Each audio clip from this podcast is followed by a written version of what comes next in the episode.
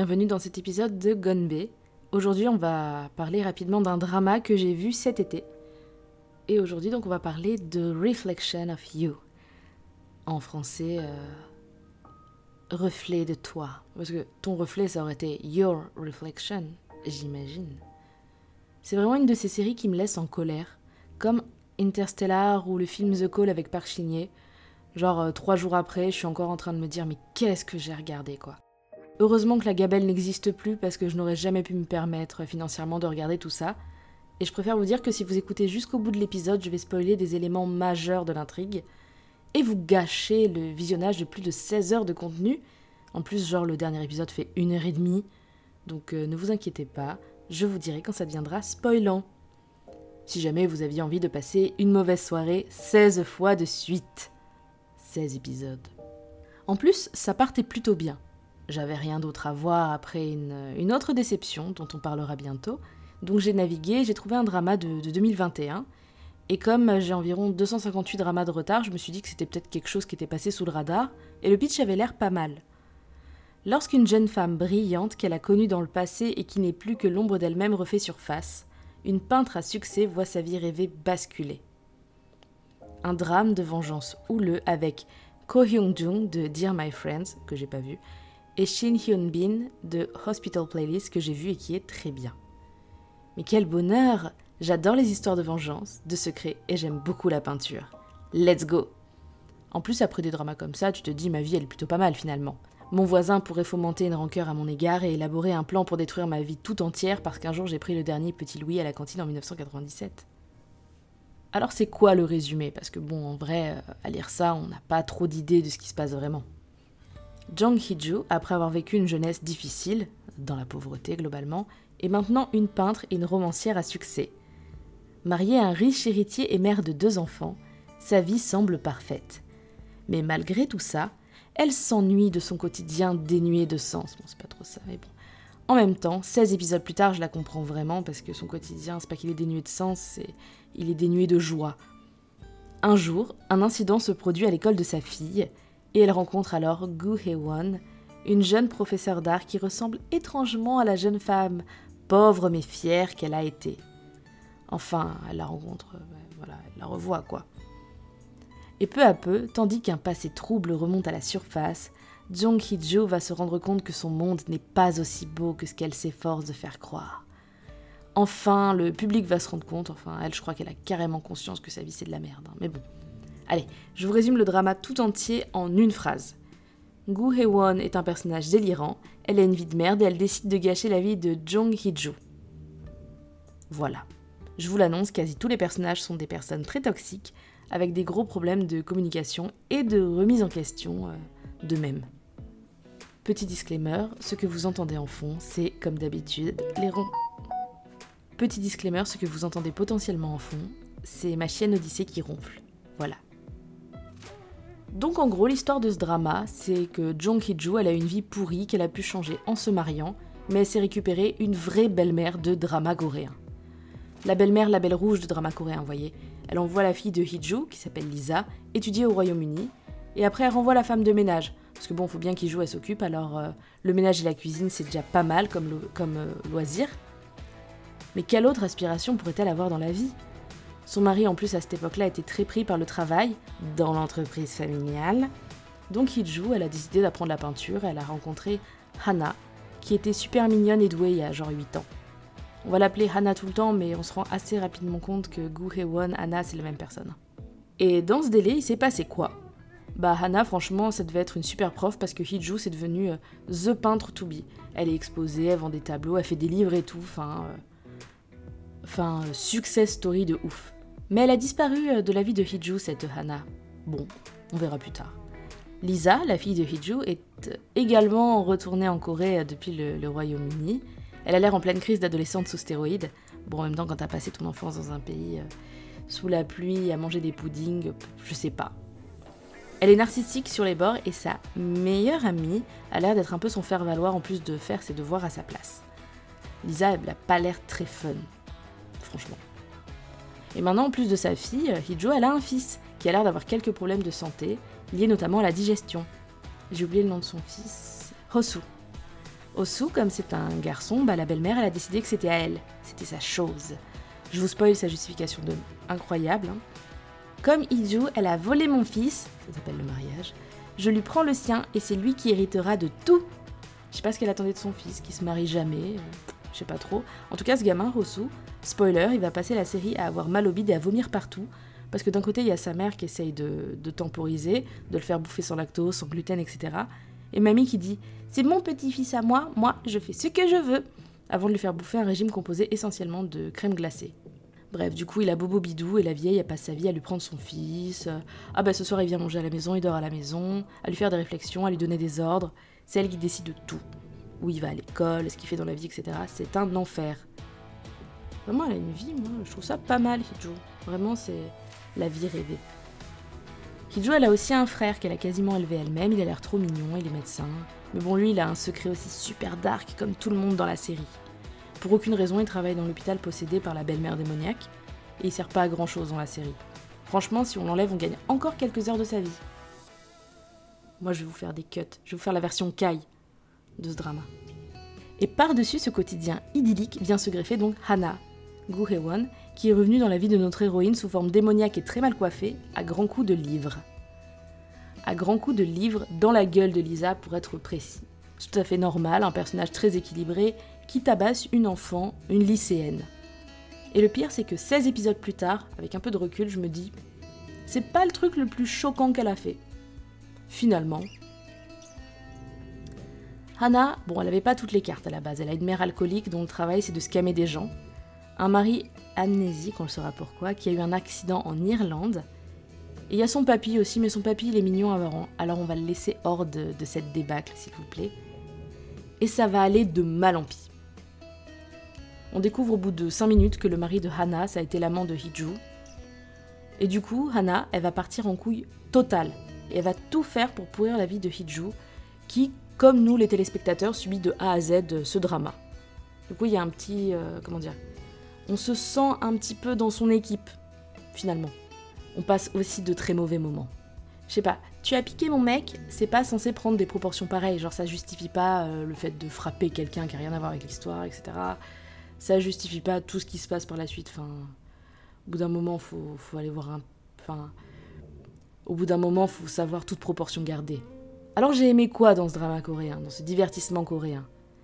Qu'est-ce qui fait que je suis allée jusqu'au bout? Bah, Je pensais que la fin allait arranger les moyens, c'est pas vrai. Donc qu'est-ce que j'ai aimé? Les musiques déjà sont très sympas, la production est plutôt cool et les décors aussi. Le casting est vraiment chouette. Il y a probablement que trois de mes auditeurs qui vont avoir la ref, mais Kim Sang-ho, Choi Won-young, Shin Hyun-bin, So Jong-yeon, mes préférés. Et après, dans les shows du casting, il y a quelqu'un qui a participé à une autre débâcle, Park Sung-yoon, qui a joué dans Love Alarm et qui joue ici la seule amie de notre héroïne. Genre, si on regarde la liste du casting, elle est listée comme nanana, l'amie de Hiju. Genre, The Friend.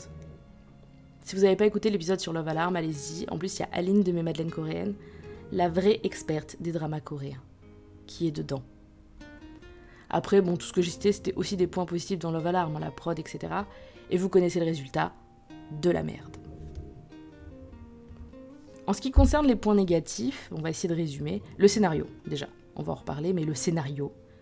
Les personnages sont tellement toxiques dans leur comportement et leur développement qu'on a du mal à s'accrocher à quelqu'un d'autre que le grand-père de Hana ou le frère de Hiju, mais en fait, c'est des personnages qui servent un petit peu à rien du tout. Donc ils ont même pas de valeur ajoutée. On se dit juste Ah, il y a des vrais êtres humains dedans. Je crois qu'il y a même des moments où je me suis perdue dans le détail des décors au lieu de suivre les dialogues. Ah, c'est sympa, derrière il y a un bar, il a l'air cool. Après, ça n'empêche pas de suivre car euh, bah, il y a trop de flashbacks en fait. Plus précisément, il y a trop souvent les mêmes flashbacks avec juste euh, une seconde rajoutée, un petit changement de point de vue, etc. Et je pense que si on cut toutes les redites en général, toute la paraphrase, on va arriver à cet épisode. Surtout qu'on tourne en rond, c'est c'est bien trop long. Il y a des dramas du 8 épisodes, ça aurait peut-être mieux marché, j'aurais peut-être mieux aimé, je sais pas. Mais un flashback, ça fonctionne si t'as plusieurs saisons, pas mal d'épisodes, etc. Que tes souvenirs commencent à dater, mais là, quand t'as le même flashback à chaque épisode, au bout d'un moment, t'as compris ce qui s'est passé, quoi. Enfin, arrête. J'ai compris. On a tous compris. C'est sous-estimer ton public et c'est sous-estimer sa capacité à suivre un scénario qui, encore une fois, tient sur un post-it. Hein, c'est une phrase. Alors, sur My Drama List, moi j'ai mis 3,5 sur 10, mais je vois bien qu'il y a une moyenne de 7,4 sur 10. hein. Et Love Alarm, d'ailleurs, a une moyenne de 7,3 sur 10 sur My Drama List. Ça reste cohérent. Il y a un public pour tout.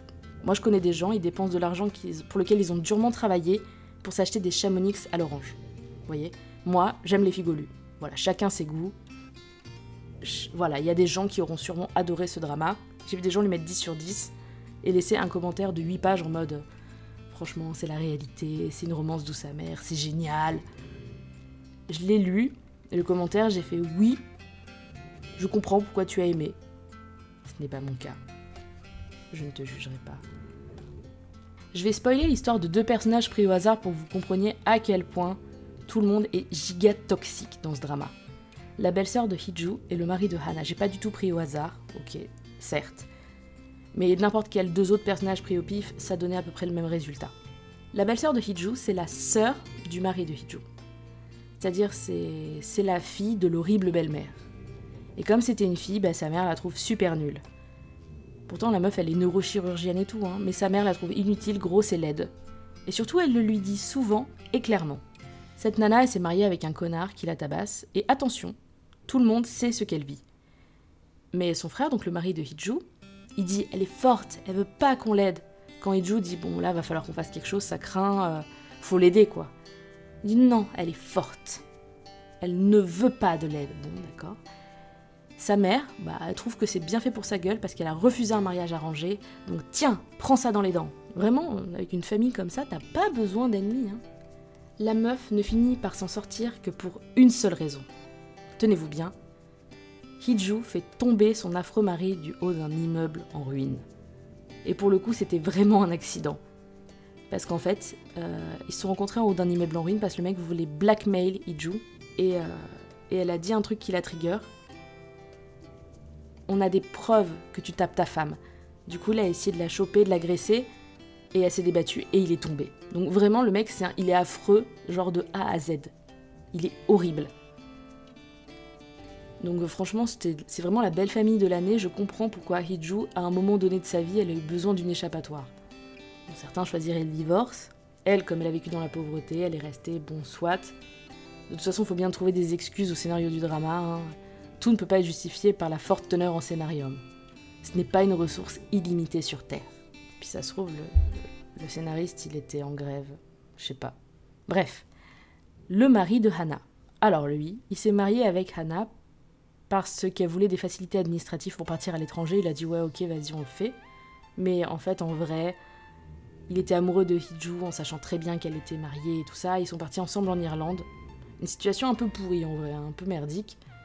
Et à un moment Hiju elle a voulu le quitter, mais il n'était pas du tout d'accord. Il n'était pas du tout d'accord au point qu'elle l'a drogué et elle a pris son passeport pour être sûre de pouvoir partir et qu'il la suive pas. Au début on se dit waouh c'est vachement overkill comme façon de quitter quelqu'un. Elle abuse Hiju. Mais en fait, euh, à ce moment-là, il y a eu un accident. C'est le mari de Hiju qui l'a renversé exprès en voiture. Ce mec, il est très zen quand même, hein, visiblement. Je sais pas. il- Ah ouais, tu tapes ma femme, je te tue. Bon. Et le mec, il est resté dans le coma un milliard d'années. Il est revenu, il était amnésique. L'amnésie, un grand trope de drama coréen, ça aussi. hein. Et euh, quand il a retrouvé la mémoire, qu'il s'est souvenu que Hiju l'avait quitté. Hein. Quand la mémoire est revenue, il s'est souvenu qu'il était avec elle, mais aussi qu'elle l'avait quitté. Il a dit non, on sera ensemble pour toujours. Et quand Hiju lui a dit écoute, arrête de me suivre partout, c'est fini. Mon mari est au courant, mon mari m'a pardonné, on essaye d'avancer et tout ça, voilà. Désolé. Il essaye de la tuer, voilà. Évidemment, quand on veut quitter quelqu'un, euh, voilà, euh, ben, la seule façon de. Voilà. C'est moi ou personne d'autre, j'essaye de te tuer. Et finalement, Lisa, qui passait par là, lui plante un stylo dans la carotide pour sauver sa mère. Et Hiju s'enfuit, euh, laissant tout le monde croire qu'elle s'est barrée avec son ancien amant, alors qu'en fait, elle s'est juste débarrassée du corps et elle a disparu pour protéger sa fille. Pour pas que sa fille se dise Tiens, le stylo dans la carotide, c'était peut-être ça euh, qui fait qu'il a disparu, le gars. Je sais pas. On se retrouve avec un quiproquo horrible où tout le monde croit que Hiju s'est barré avec son ancien amant et a abandonné sa famille, alors qu'en fait, pas du tout. C'est bien compliqué quand même. Hein. Je veux dire, communiquer, ça peut résoudre des situations, mais finalement, ne pas communiquer. Ça fait 16 épisodes de plus d'une heure, c'est aussi intéressant. Vous voyez Hannah, au final, elle a jamais été en couple avec ce gars, et quand il l'a quitté, bah, elle est partie en nouille totale. Et quand il est devenu amnésique, elle a voulu profiter de lui, en lui faisant croire qu'ils étaient mariés et tout machin. Quand il a retrouvé la mémoire, bah, c'était pas beaucoup mieux. Et euh, personne fait des choix constructifs dans cette euh, série. Personne fait des choix sains. C'est assez frustrant. Par exemple, le mari de Hiju, là, rien qu'avec ce que j'ai dit, on sait qu'il s'en fout que sa sœur se fasse violenter et il a roulé sur la main de sa femme. Donc bon, il fait le gentil, mais vous voyez que chaque personnage, au final, Hiju, c'est un des plus équilibrés. On commence à comprendre pourquoi elle a fait certains choix, même si ça ne se justifie pas forcément. Et tout le monde a un happy ending, sauf elle. Et son ancien amant qui est au fond d'un lac. Voilà. Parce que le stylo dans la carotide, tout ça. La fin, elle est improbable, elle est ridicule. Enfin, regardez pas ça. Si vous voulez une bonne histoire de vengeance, regardez The Glory. Euh, voilà, c'est sur Netflix aussi d'ailleurs. Et franchement, jusqu'à la fin, je me disais, ça va être cohérent, la fin, elle va sauver le truc, mais pas du tout. Anna, elle harcèle. Hannah, elle harcèle tout le monde, elle brutalise tout le monde, elle encourage du harcèlement scolaire et tout. Hein.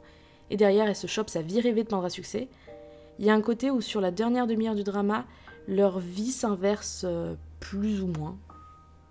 Je sais pas trop mais gagnez du temps. Enlevez ça de votre watchlist si ça y est. Et la semaine prochaine, je vous fais un récap de ce qu'est une belle-mère de drama coréen. Voilà, parce que depuis le temps que je vous dis que je vais vous parler des gros clichés qu'Aline appelle le cahier des charges du drama coréen, je vais en profiter et je vais vous conseiller un drama merveilleux que j'ai beaucoup aimé, Mamma mia la fragola. Ouais, c'était un indice. Voilà. Bon, ben sur ce, je vous laisse et je vous dis à la semaine prochaine. Et en attendant, euh, n'hésitez pas à aller euh, gratter un peu sur le label Podcut, car euh, Gonbe est un podcast du label Podcut et il y a beaucoup, beaucoup d'autres choses à aller écouter, notamment quand je disparais pendant 4 mois parce que le travail. Mais voilà, il y a des gens qui arrivent très bien à équilibrer tout et à publier des podcasts, donc allez les écouter. et si vous voulez, le label Podcut a un Patreon avec euh, plein de petits contenus bonus dessus, comme une playlist mensuelle, comme euh, plein d'articles, etc. Donc euh, n'hésitez pas. Voilà, je vous dis à bientôt, enfin mercredi du coup. Bye bye